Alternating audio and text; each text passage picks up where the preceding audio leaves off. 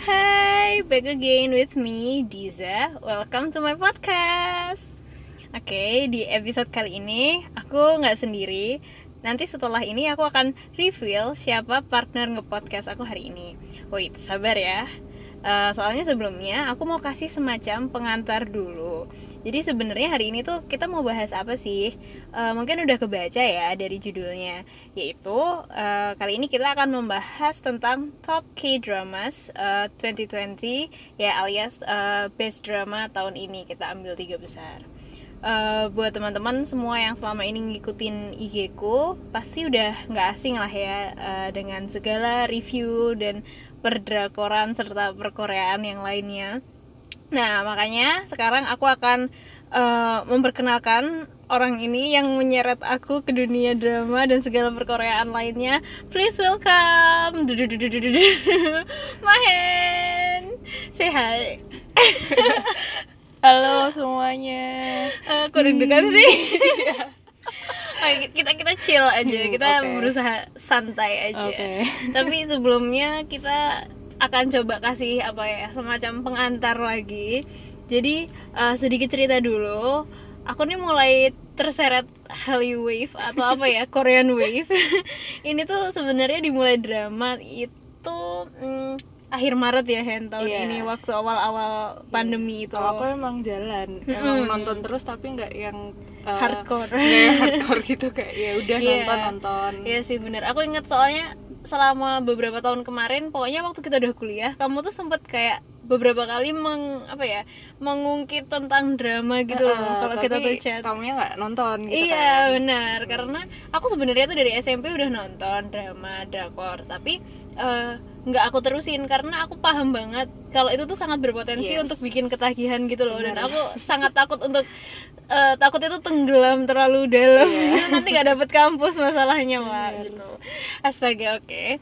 ini kenapa sih aku jadi deg-degan oke okay, lanjut lagi back to the topic jadi uh, yang membuka jalan ke perdrakoran tahun ini tuh sebenarnya adalah uh, Crash Landing on You ya, yeah. dimulai dari Captain Ri di yeah, mm, itu di aku awal tahun. Sebenarnya dia tayangnya itu tahun 2019 ya. Chloe enggak. Iya, Desember. Cuman dia tamatnya tuh Februari. Oh, iya, mm, kayak udah akhir ini. Akhir, akhir tahun, tahun gitu, kayak ya Christmas or iya, something yeah, yeah. gitu.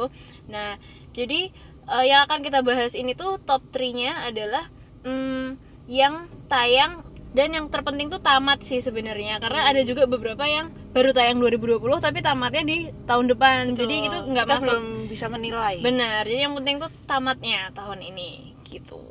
Uh, terus skemanya tuh nanti bakal skema. Skemanya tuh adalah nanti uh, bakalan disebutin dulu nominasi eh, oh, nominasi iya. nominasi lima besar uh, terus nanti akan kita kerucutkan menjadi tiga gitu ya Hen oke mungkin bisa start dulu dari Mahen yang sudah lebih dahulu terjun. Hmm. boleh dibuka catatannya. Aku tuh jujur gampang lupa gitu loh masalah drama. Soalnya tuh emang banyak banget kan drama yang aku tonton tapi kayak hmm. uh, gampang lupa itu tadi pemainnya siapa. Terutama muka pemainnya ini aku tuh gampang lupa. Makanya aku selalu nyatet apa aja drama yang udah aku tonton. Ya, bener, nah, terus ini kita mulai dari yang nomor 5 dulu apa gimana? Uh, sebenarnya kalau aku sih nggak nggak bisa ngeranking kan. Jadi aku tuh hmm, bikin lima besar mungkin. itu ada yang yang paling bestnya tuh yeah, favorit tuh ada. ada. Cuman yang lainnya itu tuh kayak hampir setara semua okay, kayak gitu. Oke, okay. kalau gitu aku juga bikin lima besar aja ya. Okay. Jadi yang masuk lima besar ini tuh ada Hospital Playlist. Mm -hmm. uh, Romantic Doctor Teacher Kim season 2 mm -hmm. Terus benar Record of Youth yes terus Eighteen Again mm -hmm. sama satu lagi Chloe ya yeah. Crash okay. Landing on You jadi sebenarnya itu uh, urutannya tuh itu tadi juga urut ya tapi mm -hmm. berdasarkan uh, apa yang aku suka aja. Jadi belum tentu orang lain juga suka sama apa yang aku suka iya gitu. benar. Itu juga disclaimer ya karena ini memang berdasarkan pribadi pendapat uh, kita subjektif. Betul. Preferensi masing-masing ya. Bener. ya dari genrenya dari pemainnya dari hmm. alur ceritanya kayak gitu gitu Nah itu terus kriteria yang maksudnya yang membuat kamu tuh kira-kira tuh memilih itu tuh apa sih? Apakah itu tuh ceritanya membekas atau Nah, case-nya? iya benar benar. Jadi kalau eh, kan banyak banget ya drama tahun 2020 ini tuh, itu aja tuh sebenarnya aku nggak nonton semuanya kan. Mm-mm. Maksudnya dari semua drama itu tuh yang tayang di tahun ini dan tamat di tahun ini kan nggak semuanya aku nonton. Cuman kalau yang emang drama yang besar-besar itu tuh Mhm. kebanyakan nonton. Dan tahun ini tuh kayak beda gitu loh dari tahun Mhm. sebelumnya ya nggak sih? Betul. Kayak semua orang tuh mulai nonton drama. Kayak Iya, orang-orang yang banget, biasanya nggak nonton drama pun jadi nonton drama gitu kan. Jadi Mhm. nge-hype banget ramai banget kayak kemarin startup semua orang nonton Eh benar. Crash Landing on You semua orang nonton kayak gitu Mhm. loh nah dari drama-drama yang aku sebutin tadi itu tuh aku sukanya karena iya membekas Mhm. kayak misalnya Crash Landing on You nih kalau misalnya di ranking ya sebenarnya tuh Mhm. ranking 2 Oke. sebenarnya dia kayak membekas banget cerita tentang Kapten Ri Iya, iya, siapa sih yang gak Iya, cinta sama Kapten Ri ya? Terus eh, ceritanya tentang Korea Utara dan Korea Selatan tuh menurutku menarik banget ya soalnya selama ini kan kita nggak dapat informasi tentang Korea Utara. Mm-mm. Terus eh, jadi kayak ada sedikit gambaran oh emang kayak gini ya Korea Utara kayak gitu. Iya, walaupun hanya di drama, Iya, tapi kan idenya ya. tuh cukup Mm-mm, fresh benar. gitu. Terus kan akhirnya kayak aku juga yang nonton dan teman-teman yang lain yang nonton tuh pasti kayak dikit-dikit jadi kepo tentang Korea Utara kayak nyari-nyari eh bener gak sih nih kayak gini Hmm, bener bener, gak sih kayak bener. gitu kayak gitu kan terus ya cerita cintanya Kapten Ri sama siapa namanya Seri. itu menarik banget juga mana eh, apa ya sebenarnya mereka tuh dari dua keluarga yang sama-sama berprivilege ya kan Benar. tapi eh ya udah gitu loh mereka ketemu Tetap ada aja gitu tetap kan. ada aja tantangannya Mm-mm, gitu. ada aja yang terjadi aduh Ini sambil bahas apa ya? Maksudnya sambil kita membahas eh, tentang masuk langsung ke review singkatnya Oke. gitu ya tentang si Chloe karena lagi topiknya. ini ranking 2 ya Mm-mm. jangan lupa Jadi si Chloe ini juga masuk ke dalam salah satu lima besar yang punya aku juga. Ya. Dan emang gimana ya? Selama ini kan kalau eh, orang yang istilahnya anak lama drakor gitu tuh biasanya tuh ceritanya tuh kalau yang era-era 2016 ke bawah itu tuh tentang ini loh orang kaya Ah, terus ketemu iya. orang miskin yang kayak gitu-gitu kan jadi Iya. alurnya tuh apa ya tantangannya mereka tuh ada di kasta Ya, gitu loh rada bosen juga kan Iya. nonton yang kasta kayak eh, majikan suka sama, Sama kayak pembantu, gitu, kayak kan gitu, bener-bener. udah rada basi ya cuman Hmm. kalau ini tuh lumayan fresh karena itu tuh sama-sama berprivilege eh Tapi, tapi, beda ah, ini beda nationality, dan itu aduh, musuhan gitu loh. iya. Jadi menurutku juga Chloe ini tuh bagusnya adalah dia eh, apa bisa mengga- menggabungkan antara apa ya eh, khasnya si drakor tetap ada unsur ketidakmungkinan Uh-uh, ya unsur halunya betul. kayak ya ya kali para layang bisa Iya. nyangkut gitu kan Nggak realistis ya sebenarnya. tetap ada unsur-unsur itu tapi juga menggabungkan eh, hal-hal yang lebih fresh gitu loh Betul. Eh,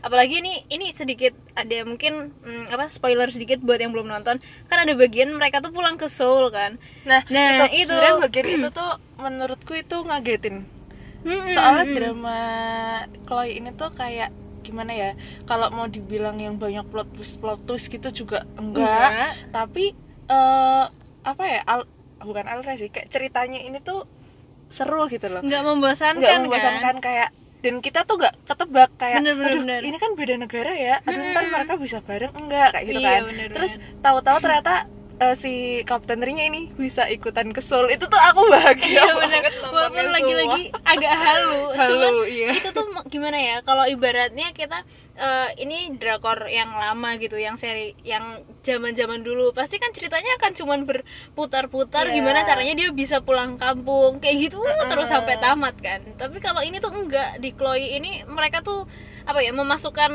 ide-ide cerita yang yang Baru. seru gitu Uh-uh. loh.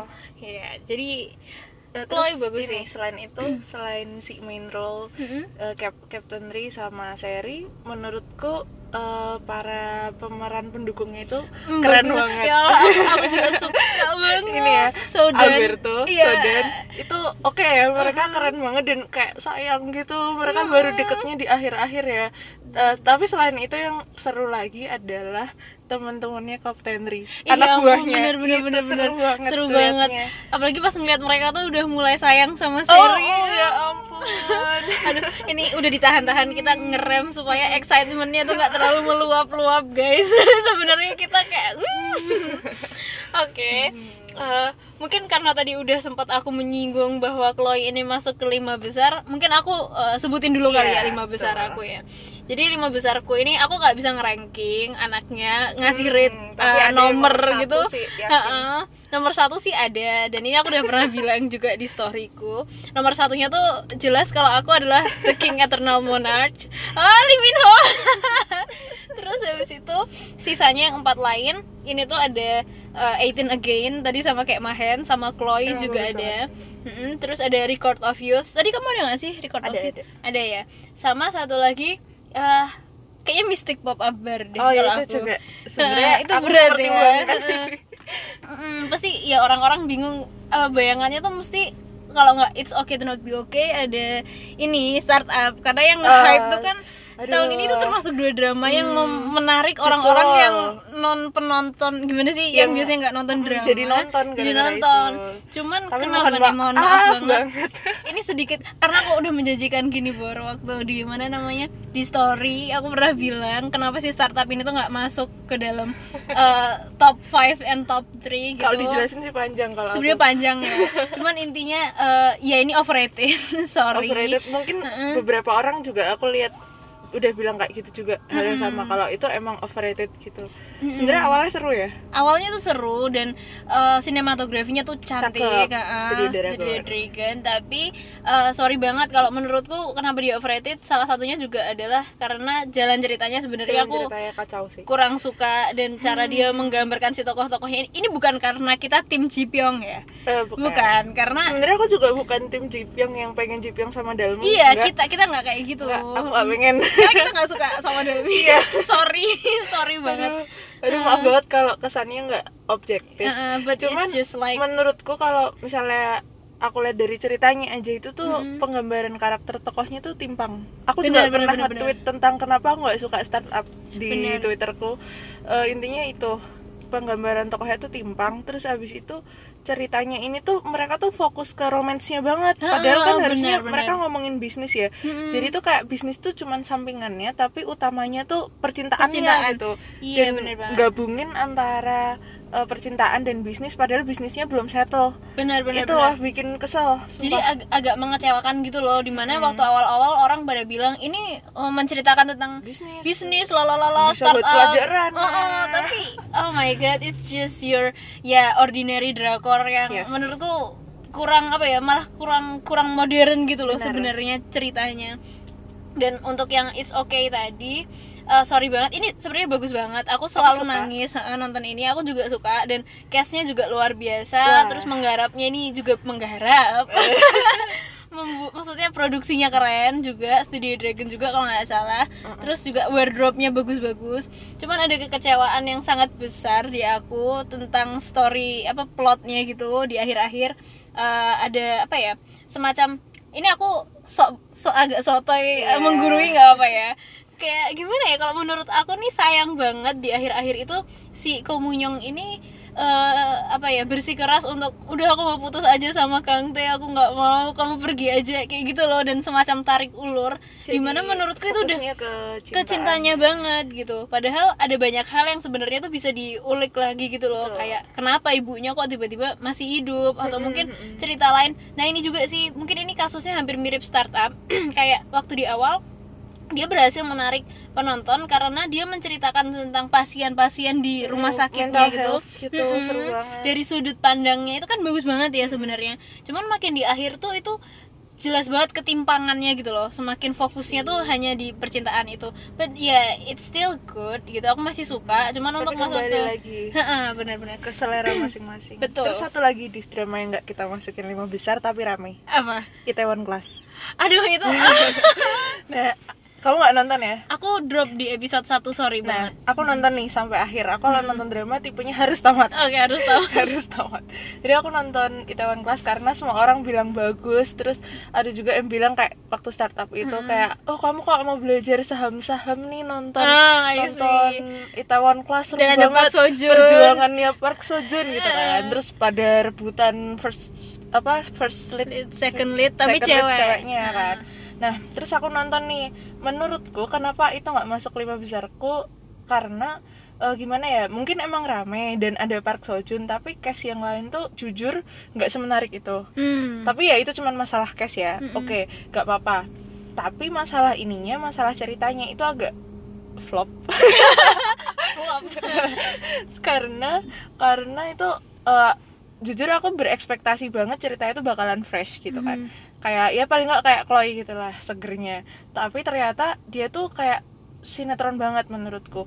Flashbacknya itu tuh panjang banget. Hmm, episode hmm. 1 isinya flashback, Flashback kan kalau nggak salah tuh episode 1 sampai episode 3 awal tuh dia masih flashback tentang kehidupan si Park Seo Joon saat SMA iya gitu bener kan dan itu klise banget Klise gak, banget. nggak kuat sumpah ngeliat kayak Uh-uh. pembulian gitu udah Hmm, hmm. ya kan kayak aduh kok gini sih gitu loh pas Hmm. nonton padahal castnya tuh Park Seo Joon gitu loh Iya, kayak yang bener, bener, bener. sebenarnya bisa wow banget kan Heeh. harusnya tapi jadi kecewa gara-gara itu nah terus habis itu eh, cerita di masa sekarangnya tuh nggak seberapa seberapa banyak ya banyak sih tapi maksudnya nggak seberapa dalam banget gitu loh. Kayak Hmm. banyak tentang flashback flashbacknya terus tentang gimana nah itu pun tentang gimana caranya Park Seo Joon kok bisa segitunya kan diceritain ya Mhm. panjang lebar dan lain-lain. Tapi tuh kayak gimana ya kayak masih kurang ngena aja kalau menurutku. Hmm, terus hmm, hmm, pas mau ke ending nih kan dia 16 episode menurutku pas mau ke ending ini tuh ada bagian yang sebenarnya nggak perlu dikasih tapi dikasih jadi Hmm. maaf banget spoiler kalau buat yang belum nonton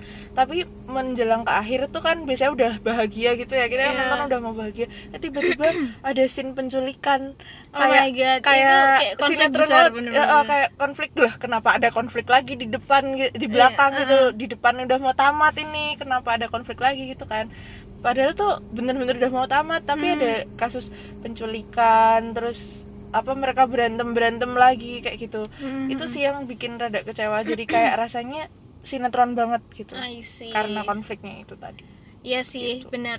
Ya, ya mungkin walaupun ini banyak yang suka ya, terutama ya ini sempat menarik kaum kaum Yes. yang tadinya nggak nonton juga, tapi for us, mm, sorry. Uh, tapi sebenarnya tetap bagus sih kalau Hmm. misalnya dilihat dari cast dan isi ceritanya amanatnya ah ya amanatnya, bagus tetap. perjuangan kayak Yes, gitu kan. cuman kalau masalah Masuk sampai berapa hmm, besar gitu, alurnya enggak nggak dulu ya. apalagi gara-gara alur ya Iya. Oke. Eh, terus sekarang mungkin mau langsung kita em, kerucutkan dulu Hen Eh, nih? tiga besar. oke boleh Eh, kamu dulu deh. oke kalau aku tadi udah tak sebut ya nomor Uh-uh. dua tuh Chloe Uh-uh. nomor satu romantic doctor teacher Kim season Ah, 2 Kim Sabu. Kim Sabu sumpah aku ngefans banget sama Kim Sabu mungkin teman-temanku kuliah udah tahu sebenarnya aku ngefans sama Kim Semua Sabu. orang pasti ngefans sama Kim Uh-uh. Sabu sih. terus nomor duanya Crash Landing on You nomor tiganya 18 Again Oke, itu negara. agak mengejutkan sih sebenarnya aku sendiri agak kaget kenapa 18 Again masuk ke tiga besar Karena kita nontonnya juga terakhir-terakhir Iya, ya, Hen. udah udah penghujung tahun baru nonton kan. Pas kita mau bikin podcast ini. Ah, heeh. baru kayak wow keren Bagus banget, bagus banget.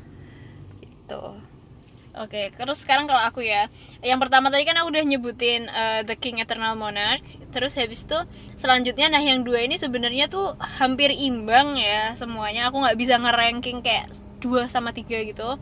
Uh, ini Record of Youth kalau aku sama uh, Crash Landing on You. oke. Oke, mungkin Crash Landing on You ini ada efek karena dia yang pertama kali menyeret aku apa Betul. gimana dan emang beneran bagus. Membekas banget. Membekas banget. Sama eh, ini mungkin aku nge apa ya ngejelasin dulu kali ya Hen. Eh, kenapa sih tiga drama ini Hmm, gitu. boleh. Chloe udah terus eh, mungkin The King dulu ya. Jadi ya ini mungkin ya karena kita recording di mobil dan di depan ini ada Limino di depan kita. Tadi udah ketawa-ketawa lihat iya lihat dia. Jadi oke mungkin ini sedikit enggak ini banyak subjektif. Karena aku sebenarnya cinta banget. sebenarnya ini cukup subjektif sih Sebenarnya menurutku. iya. tapi nggak apa-apa. Bener bener bener ya nggak apa-apa karena kan tujuannya kita bikin Iya, top 3 ini adalah yang yang kita, kita banget. Suka Heeh. Dan suka sama case-nya itu tuh adalah Salah salah, satu- satu, alasan iya, terbesar bener. kenapa kita suka sama drama Heeh. Jadi ini aku udah fanatik banget. Jadi buat kalian semua yang kayak nggak setuju atau kayak "Mm, sorry we can be friends, sorry. aku aku fanatik ya. Jadi kalian kalau mau mencela atau gimana kayak "Mm, nggak masuk tahu ke aku. kuping, Heeh, Kasih tahu ke aku. main aja. Jadi eh, buat kalian yang bilang nih Minho actingnya gitu-gitu aja, sorry nggak masuk kuping juga. yang nggak suka kasih tahu aku soalnya aku suka juga tapi aku netral Oh, soalnya iya. aku nggak Ma- bawa suudzon sama artis Iya.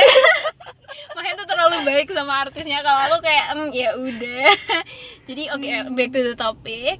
Eh, aku pertamanya ya emang karena aku suka Lee Min Ho kan. Cuman Dari dulu. eh, heeh, ini dari sejak enam- dia main di The Hairs waktu itu aku nonton Iya, dia iya. waktu SMP. kita eh, SMA nggak sih? SMP aku. Oh, Sorry. Ada nonton. Terus habis itu eh tapi dari segi cerita tuh juga gimana ya? Kalau menurutku ini emang not for everyone sih karena banyak yang bilang ini tuh terlalu mikir gitu kan. Eh, aku pun waktu awal-awal nonton tuh juga empat episode pertama tuh harus ngulang lagi gitu loh Hen. Karena aku I nonton sambil ongoing dan nggak ada ekspektasi apa-apa gitu. Aku masih termasuk yang masih awam waktu itu masih awal-awal banget April. Iya. Terus eh, sampai hafal. Tapi terus aku juga mempelajari si eh, Kim Eun Suk Jakanim penulisnya. Iya. itu aku ngefans banget sama Kim Eun Suk eh hai. Kayak dia dengerin apa sih? Oke. Nah, aku ngefans banget sama si Kim Eun Suk ini. Karena apa ya kalau bikin cerita tuh bener-bener apalagi si The King ini aku yakin dia butuh research yang mendalam terus rapi Hmm, gitu loh iya. Hen ya kan dia Iya. kalau bikin cerita tuh kayak jelas closure-nya dan nggak ada plot hole-nya gitu cuman emang kemarin pada bilang kekurangannya tuh ditempatin di ini siapa PPL kayak mm, product placement iklan Iya, itu yang agak rough gitu Aku agak kasar ya tentang kekurangan. The King. aku masih hafal loh yang kamu nulisnya apa Iya, soalnya Diza tuh udah rada bias ya maaf ya masalah Iya, King ini oh, dia udah bener-bener. gak susah Nggak bisa- gitu gak bisa, nggak bisa objektif. Heeh. makanya aku kayak waktu itu kan aku kalau nonton nunggu tamat ya jadi aku Hmm. nontonnya maraton jadi aku nggak perlu diulang-ulang kayak Diza Hmm. udah ngerti karena eh, langsung lebih- nyambung eh, gitu langsung harus nunggu seminggu Mm, jadi gak, gak lupa gitu jadi sebenarnya walaupun bagus banget emang emang bagus banget sih menurutku tentang ceritanya apalagi tuh case case nya itu cakep cakep banget kamu suka doan Iya, kan aku suka doan. Terus eh, itu sih, tapi kekurangannya tuh emang iklannya.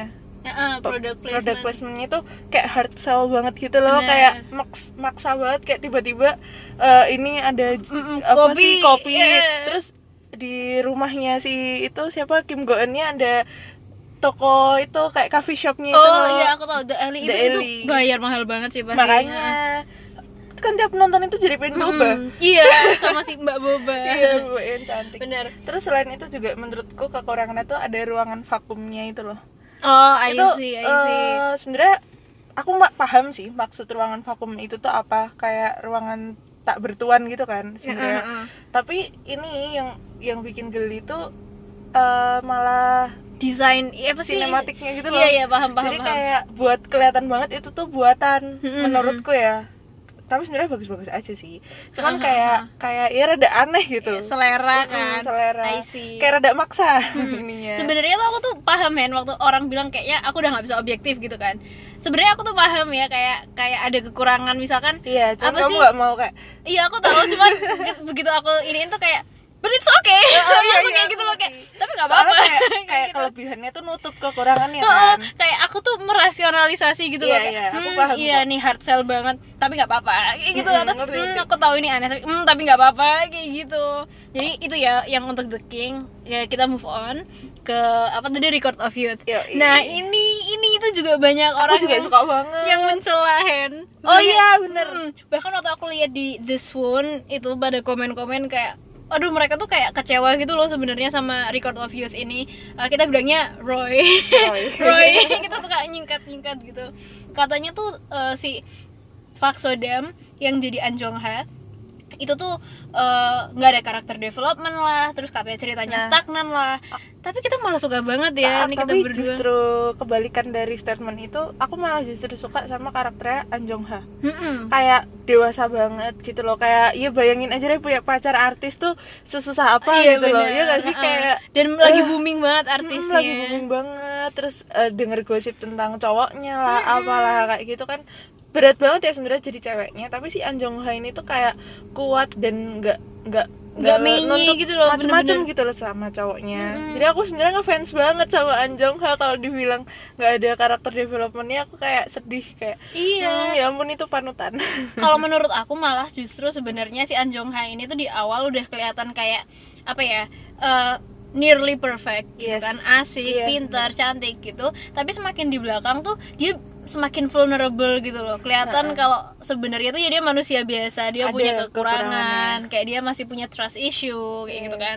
Eh, ini sorry spoiler lagi spoiler. Mereka kan putus ya dan nggak tahu endingnya tuh mereka balikan atau gimana. Tapi karena kayak aku suka opening endingnya. Iya aku juga suka banget. Karena kadang walaupun kayak ah kok putus tapi Heeh. seneng kayak Iya tapi ini masuk akal sih Iya, kalau masuk akal banget. gitu apalagi cowoknya tuh masih wamil kan si Park Bo Gum-nya. ya waktu terus itu oh, ceritanya wamil terus dia balik. Eh, dia balik. Heeh, terus Jongha juga udah jadi sukses kan. Mm-mm. Karena sebenarnya balikan itu belum tentu jawaban yang tepat, Oke. tapi juga Upsi. Tapi maksudnya juga stay putus juga ya belum tentu tepat juga. Iya. Jadi biar mereka yang menentukan lah gitu di luar drama ini. Dan ini sih tadi aku mau bilang apa ya? Eh, Record of Youth ini tuh sangat realistis kalau menurutku. Realistis tapi bukan bukan slice of life eh bukan slice of life Iya, gitu kan. loh. Paham kan? paham tapi walaupun gitu ya Mm-mm. walaupun realistis ya emang realistis cuman tetap kayaknya menurutku ada beberapa hal yang itu tuh beda gitu sama kenyataannya kayak Oh misalnya iya. nih Mm-mm. eh, si An Jong Ha kan kayak tiba-tiba langsung naik pangkat tuh Mm. Padahal kalau di dunia nyata hal kayak gitu tuh kayak nggak mungkin gitu walaupun Benar. walaupun si artisnya ini yang minta tuh tetap nggak bisa kayak gitu. Mm, mm, Karena aku juga barusan lihat YouTube tentang apa M MUA gitu kan, Mm. terus yang di Korea terus mereka kayak cerita-cerita kayak gitu dan itu nggak mungkin kayak Mm. gitu.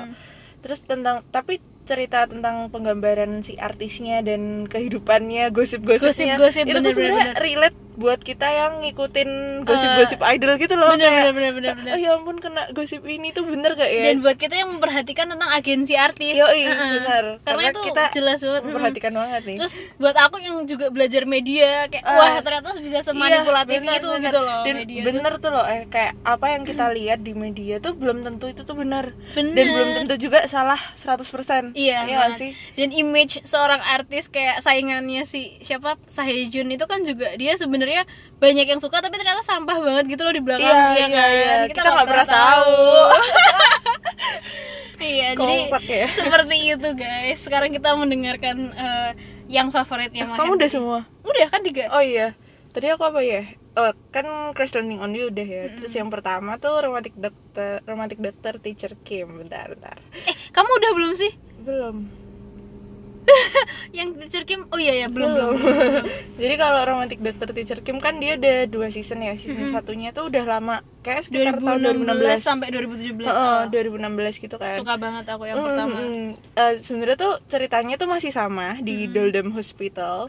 Itu ada Kim Sabu tentu saja, tapi beberapa pemainnya tuh ganti. Kalau dulu kan ada Yo Yeon Sok, terus ada Yang Sejong kan. Terus mereka ganti, digantiin sama An Hyo Sop, cowoknya sama ceweknya Lee Lee Sung Kyung. Jadi kayak wow, wow banget sih. Bentar, bentar ya. Aduh. ini dari dari pemainnya aja dari castnya aja tuh udah kayak yang bagus banget gitu loh maksudnya kayak Lee Sung Kyung tuh actingnya sebagus itu An Hyo Sop tuh juga walaupun masih aktor Rookie, baru ya. tapi dia tuh actingnya tuh bagus dan visualnya juga dua-duanya Hmm, dapat banget dapat banget Mm-mm. Nah waktu itu kan aku takutnya ini kan antara season 1 sama season 2 aduh kok pemainnya ganti ntar gak nyambung gitu gitu kan. Tapi ternyata emang kalau misalnya kalian pengen nontonnya tuh langsung ke season 2 itu tuh juga Sebenarnya bakalan bisa. langsung paham gitu loh. Karena eh, udah agak beda emang ceritanya ga- cerita besarnya ini tuh udah beda temanya. Nah, tapi yang bikin season 1 sama season 2 ini tetap nyambung adalah ada garis merahnya. Yaitu si Kim Sabunya ini tuh nggak hilang. Jadi bener-bener Iya, bener. teacher Kimnya itu ada gitu. dan geng-geng di Geng tuh juga Doldamnya nggak masih berubah, ada, ada. Kim Min Jae. dan mereka tuh kayak nggak melupakan geng yang lama iya gitu loh. iya iya terus jadi bikin kayak gimana ya itu tuh benar-benar membekas banget gitu loh mana kalau kalau romantic dokter ini tuh dia drama dokter-dokteran juga. Mm-mm. tapi menurutku agak beda ya kalau sama hospital playlist. Soalnya kalau si romantic doctor dia tuh emang berfokus ke karakter-karakternya dan Mm-mm. ke emang drama. tindakannya. Iya bener-bener. Jadi eh, tindakan untuk pasiennya tuh diceritain gitu loh kayak ditunjukin nih ngoperasi Detail banget. Jadi kalau misalnya agak takut sama darah atau apa Ah, yang kayak gitu itu jijian, mending nggak usah nonton atau nontonnya di skip skip kayak gitu. aku sambil agak ditutup-tutup Iya, gitu soalnya itu sih emang kelihatan kayak tiba-tiba darahnya muncrat kayak gitu. Oh. Tapi menurutku karena aku anak medika juga ya, serunya di situ sih kayak lihat wah Kim Sabu keren banget, Keren jago banget. banget. Nah terus selain itu mereka tuh nyeritain juga tuh loh kayak history tentang eh, tentang pasiennya. Jadi kayak oh si pasien ini tuh punya cerita gini gini gini gini loh eh, ke tempat kita. Dan Kim Sabu ini tuh karakternya perfect banget. Kayak ada nggak sih manusia di dunia kayak dia? Kalau kata Tisa nggak ada Iya. dokternya gitu sama makanya kayak ya ampun please Kim Sabu rekrut aku. Bener-bener. Aku juga suka banget itu. Tim eh apa? Kim Sabu. teacher Kim ah, Kim Sabu. Cuman tuh aku tuh lebih suka yang season 1 Oh, iya. jadi tapi sayangnya karena apakah ini pengaruh pema- pemainnya. Oh, bukan juga sih cuman aku ngerasa kayak lebih erat gitu loh gengnya. Iya iya iya tapi iya, kan benar. ini iya aku juga ngerasa gitu sih. karena mereka tayangnya udah berapa tahun yang lalu jadi ini nggak bisa harus masuk, tapi gitu. itu kayak one of the best sih iya buat benar. aku. Itu membekas banget jujur itu recommended kalian juga harus nonton. Season 1 dan season 2 iya benar. Season 2 ini ceritanya eh, udah rada ini udah sih, agak beda udah sih. agak beda-beda tetap ceritanya tuh kayak per pasien pasien pasien. Mm-mm. seru seru. Tapi season 2 lebih menguras emosi gak sih? Eh, kalau aku lebih kayak apa ya sebenarnya tuh kesel gimana ya? Lebih kayak sebel? sebel sama isu si masing-masing dokter mudanya Iya. ini loh. Karena mereka masalah pribadinya Oh, banyak. iya, iya, dikejar preman. Iya, Iya yes. kan? Terus sama ini, sama yang bikin Oh, lebih sebel tuh sebel karena banget. Kim Sabunya kayak, Kayak- ditekan banget Eh, eh, di eh. season 2 bener-bener Kalau di season 1 tuh Kim Sabu tuh bener-bener manusia sempurna yang Iya. kayak apa aja tuh dia bisa dan nggak mungkin kalah gitu loh Yes, bener jadi skemanya tuh kayak di season 1 kita ngeliat Kim Sabu ini perfect banget tapi di season 2 tuh dia dapat cobaan hidup Heeh, gitu. bener-bener pressure-nya tuh tinggi gitu buat Heeh. Kim Sabu Ya ampun Kim Sabu, rekrut semangat aku Kim Sabu Rekrut aku Kim Sabu Terus apa lagi nih? Terus Landing on You udah ya tadi Uh-huh. 18 Sama- Again, 18 oh Again, oh my God. god Ini kita Ah, aku sama-sama suka. 18 Again tuh hmm, sebenarnya tuh cerita-cerita yang kayak gini yang fantasi kayak Mm-mm. eh, bisa kembali ke masa muda atau orang mati hidup lagi Lagi, gitu-gitu ya. tuh sebenarnya agak fantasi banget agak fantasi banget. Fantasi banget. Iya, Dan drakor banget juga ya. umum dalam dunia Bener. perdramaan iya kan? Mm-mm. tapi tetap menurutku menarik banget karena selain idenya itu eh, malah justru kayak amanatnya yang bikin Iya. ini banget. Benar benar benar. Jadi sebenarnya dia balik ke masa lalunya tuh cuman segelintir apa ya cuman secuil dari apa yang sebenarnya mau dia sampaikan gitu Yes. kan ceritanya. Mm, jadi kayak itu semua tuh kayak bagian freaknya ini tuh termaafkan Mhm. karena isi ceritanya yang bagus. Benar benar benar benar. Ya sih. Apa ya? Ini kan ceritanya tentang orang yang MBA bukan master MBA ya tau lah ya. Pas SMA pas SMA terus dia harus give up untuk semua mimpi-mimpinya cita-citanya dan emang karena mereka juga bukan dari keluarga yang berada gitu Iya, loh ya dua-duanya. kan dua-duanya. Jadi harus ya Nah, gimana tapi di situ mereka tuh ambil keputusan yang eh, sebenarnya mereka tuh sangat bertanggung jawab apa Mm-mm. apa yang telah mereka lakukan gitu loh Mm-mm. tapi ternyata hal itu tuh juga berdampak ke masa, masa, depannya depan mereka, Mm-mm, tapi aku salut sih sama si Iya, aku pasangan juga. ini karena mereka tuh nggak pernah menganggap hal itu tuh sebagai sebuah kesalahan Iya. gitu loh eh tapi ada masanya ada masanya mereka tuh Nyesel. kayak nyesel gitu loh Mm-mm. cuman sampai akhir kalau kalian nonton sampai akhir tuh kayak eh, hidup ini nggak ada yang perlu disesalin. Bener kayak kayak, tergantung mindset kita kita, dari sudut pandang benar apa kayak iya itu aku juga sempat tulis juga. Jadi intinya kalau kita tuh menganggap itu sebagai sebuah penyesalan ya kita akan selamanya menyesal. Tapi kalau kita Betul. mau apa ya belajar terus itu akan menjadi sebuah awal yang baru. Betul. Anjay. Terus selain dari ceritanya yang emang bagus ya tentang itu, case-nya juga bagus.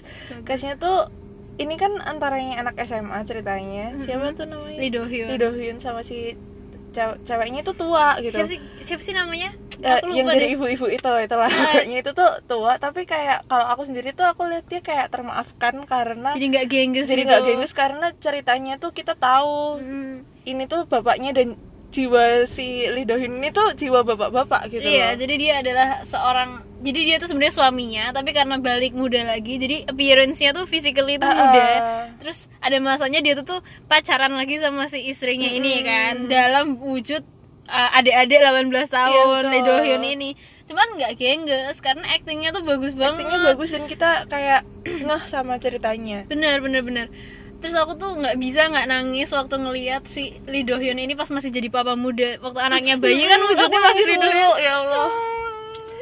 Ya ampun itu kayak benar-benar perjuangannya dia tuh sayang banget sama anaknya. Terus dia juga pengen pengen apa ya mencapai cita-citanya jadi pemain basket. Tapi dia harus tahu jawab sama anaknya sakit, digendong-gendong. Iya. Ya ampun. Terus tapi jujur ini kalau aku boleh berkomentar ya tentang drama ini, eh ini tuh one in a million sih kasus kayak gini. Jadi jangan Iya. coba-coba ya guys. Kayak maksudku gimana ya? Nggak nggak semuanya bisa kita ambil dari si Iya, 18 iya. Again ini. Karena kalau kita lihat in real life kayak mana sih seberapa banyak sih orang yang bisa bertahan kayak saking cintanya dia sama si istrinya ini Iya, iya, iya. Iya sih pasti mikir kayak gitu. kayak mending gue kejar cita-cita coy iya kan Mm. Apalagi di Korea kan sebenarnya aborsi legal ya. oh iya ya Iya, sebenarnya Wow. bisa. iya sih Yang mereka kan udah ke dokter itu. Mm-mm, udah hampir terus anaknya tuh udah kayak sebenarnya udah kayak berhenti detak jantungnya gitu loh Oh, tapi terus akhirnya Aduh, tapi- ya drakor iya drakor. Tapi itu sih jadi belajar juga sih dari berbagai macam drakor yang kita lihat tuh kayak kita nggak usah ngalamin, tapi kita juga belajar. iya benar Iya kan? iya betul betul Kita nggak usah setuju. ngerasain lah sakitnya, kita lihat aja di cukup drama. lihat sambil nangis sedikit ya tapi jadi kita belajar kalau ternyata eh, yang kalau masalah kayak gitu tuh yang kasihan nggak cuma anaknya tapi ternyata orang tuanya juga kasihan Iya benar. Jadi kita bisa melihat dari berbagai sudut pandang. Oh dan di 18 Again ini tuh nggak cuma tentang si orang tua dan anaknya ini yang dibahas. Iya. Karena anaknya kan mereka ceritanya udah SMA ya anaknya. Mm-mm. Dan si bapaknya ini ketika kembali muda tuh kayak mau mencoba berteman dengan anak-anaknya Anaknya. ternyata anaknya juga punya masalah Iya, dia nggak mungkin diceritakan ke orang tua gitu. Tapi tuh hubungan antara si bapak ibu ini dengan orang tuanya mereka. Ya, hubungan orang tua dan anak sih Eh, eh, orang eh, tapi dari Baik. berbagai layer gitu. iya loh. maksudnya dari bapaknya Yang si eyang-eyang. eyang-eyangnya sampai bapaknya ke anaknya, yang masih yang- SMA ini Mm-mm. Jadi kayak bagus, bagus, sih. banget. Ini juga wajib nonton. Terus selain itu, ini kan drama GTBC ya. Jadi Eh, kita tuh bener. nonton drama tuh sampai kayak Kita eh, tahu ini ngahin, tuh ngeh gitu loh, ini TV apa gitu. bener-bener. Dan kita tahu kayak oh kalau TV misalnya GTBC Mm-hmm. itu tuh ciri khasnya kayak gini, TVN ciri khasnya kayak gimana kayak gitu. Kalau GTBC yang 18 Again ini kayaknya nggak kecewa sih kalau nonton soalnya dia juga kayak tone-nya bagus. itu bagus banget Mystic kayak Pop Abar juga iya kan, yang masuk kayak nonton besar. film gitu kan rasanya warna-warnanya tuh cakep Sebenarnya ini khasnya si Studio Dragon juga Iya, sih, betul. ya kan. Tapi kayak dia bukan Tapi Studio bukan, Dragon. ha, 18 again kayaknya bukan. Kayak GTBC gitu deh pokoknya. Mirip-mirip TVN lah sebenarnya Iya, mirip. kualitasnya. Tapi TVN lebih bright. Iya, dan TVN tuh kayak semacam jaminan dramanya pasti banyak yang nonton semi-semi sukses lah Iya, kayak gitu. kebanyakan. Walaupun, kebanyakan Walaupun walaupun kembali ke selera ya. Kayak startup bagi kita kan flop. Tapi itu ya bisa dibilang sukses lah. untuk penggemar startup. Tapi kita tetap berterima kasih karena sudah mempertemukan dengan seorang Han Ji Pyong.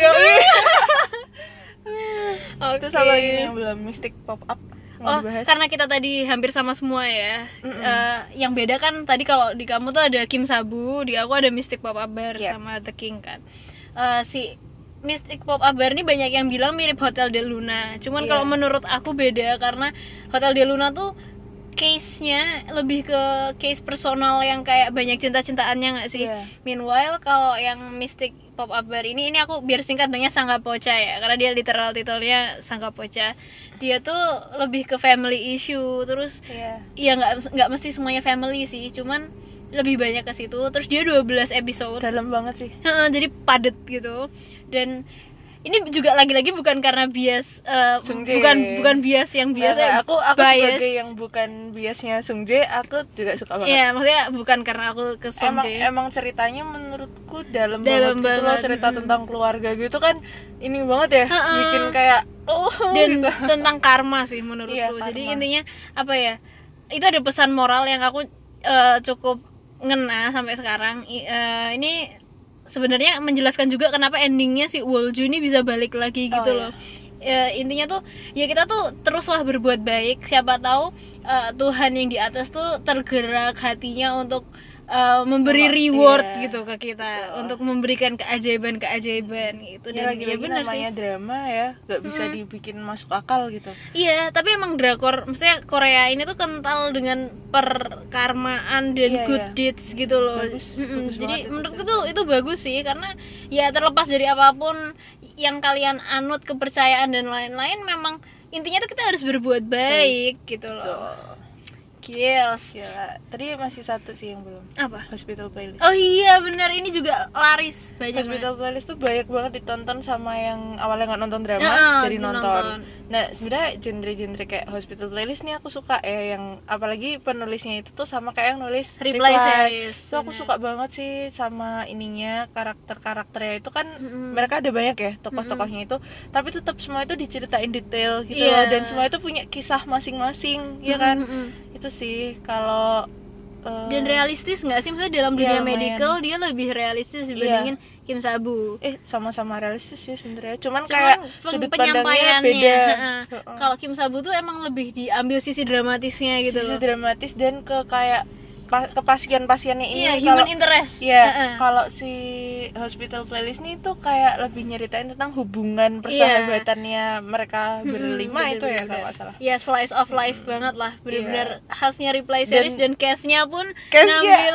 Oh itu itu God. juga khas sebenarnya. Heeh. Si jaganimnya reply series ini dia bikin drama tuh kayak eh, nanti misalnya si Jongwon Mm-mm. apa siapa namanya? Ini Yu Yeon Sok, Andrea. Satunya, yang satunya pakai kacamata. Junwan. Junwan. Itu Heeh. kan juga main di dramanya Prison yang lain di. Prison Playbook Heeh. kayak gitu loh. Jadi kayak case-case-nya tuh udah apal. Oh, ini dulu main di Hmm. sini, main di sini kayak gitu. Si ini juga Yu Yeon Sok kan reply 94 aku Iya, juga Reply nonton ya. 94. Mm, betul. Terus bagus banget sih untuk ceritanya tuh sebenarnya kalau kayak slice of life tuh kita nggak bisa eh, minta untuk itu tuh nyambung terus gitu tiap Hmm. Iya. episode. Jadi emang rasanya kalau nonton itu agak agak lompat-lompat.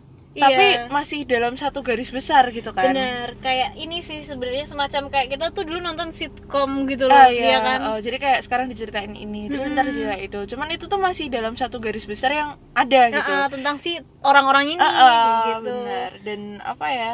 Sebenarnya amanat dari ceritanya itu sih yang paling bikin membekas. Soalnya kan em, selain cerita tentang persahabatannya mereka itu tuh juga diceritain tentang em, masalah mereka sama keluarganya. Ah, itu kayak gimana kayak si. Andrea itu kayak Mm-mm. hmm, ya ampun. Sama si yang objinnya itu loh, Eh, eh, yang bapaknya kurang objinnya, ajar Masya banget. Allah itu ya Allah Itu aku malah bener-bener membekas banget yang objinnya itu Oh, Karena orangnya tuh diem banget, Diem. tapi ternyata tuh keluarganya kayak gitu. Heeh, Dan ceritanya tentang dia tuh dalam banget Dia yang pernah cerai lah Apa Iya, kayak gitu sampai dia tuh Kayak nggak nyangka kan nolak si residennya Mm, yang karena dia itu. mm, masih nggak enak sama istrinya, Betul. mantan istrinya. Iya betul Sedih sih.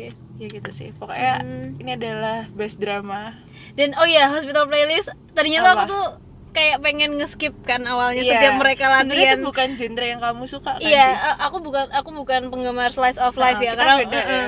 karena aku lebih suka yang itu tadi yang ada satu cerita inti yang bisa Iya. bekas banget gitu loh.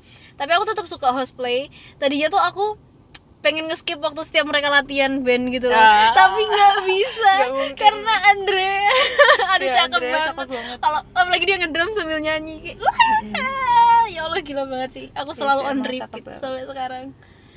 Ya, begitulah. Itu dia best drama Kita nggak kerasa ngomong ternyata sudah tadinya kayak main masa bilang 15 menit aja Iya. Nggak mungkin nggak mungkin oke karena Oke. ini udah 40 menit lebih jadi mungkin ini emang episode yang sangat segmented but it's okay karena emang kita bikin nih untuk seneng-seneng ya Hen. Merik maaf ya untuk ngerekap gitu loh Eh, apa yang kita sukain di, di tahun, ini. Gitu. Semoga bisa menambah wawasan wawasan Eh, memperluas kalau misalkan ada yang mau nonton gitu bisa kan. jadi rekomendasi Eh, juga sih kalau rekomendasi. misalnya lagi pengen nonton drama buat Mm-mm. hiburan-hiburan kayak kita apalagi sekarang covid kayak gini kita nggak bisa ke mana-mana ya hiburannya di rumah nonton, drama drakor. And it's okay to give yourself time untuk Yes. nonton kayak gini karena nggak sepenuhnya useless. ya Betul. kan? Banyak yang kita bisa, bisa kita belajar ambil. dari drama-drama yang udah ton- kita tonton itu tadi Betul.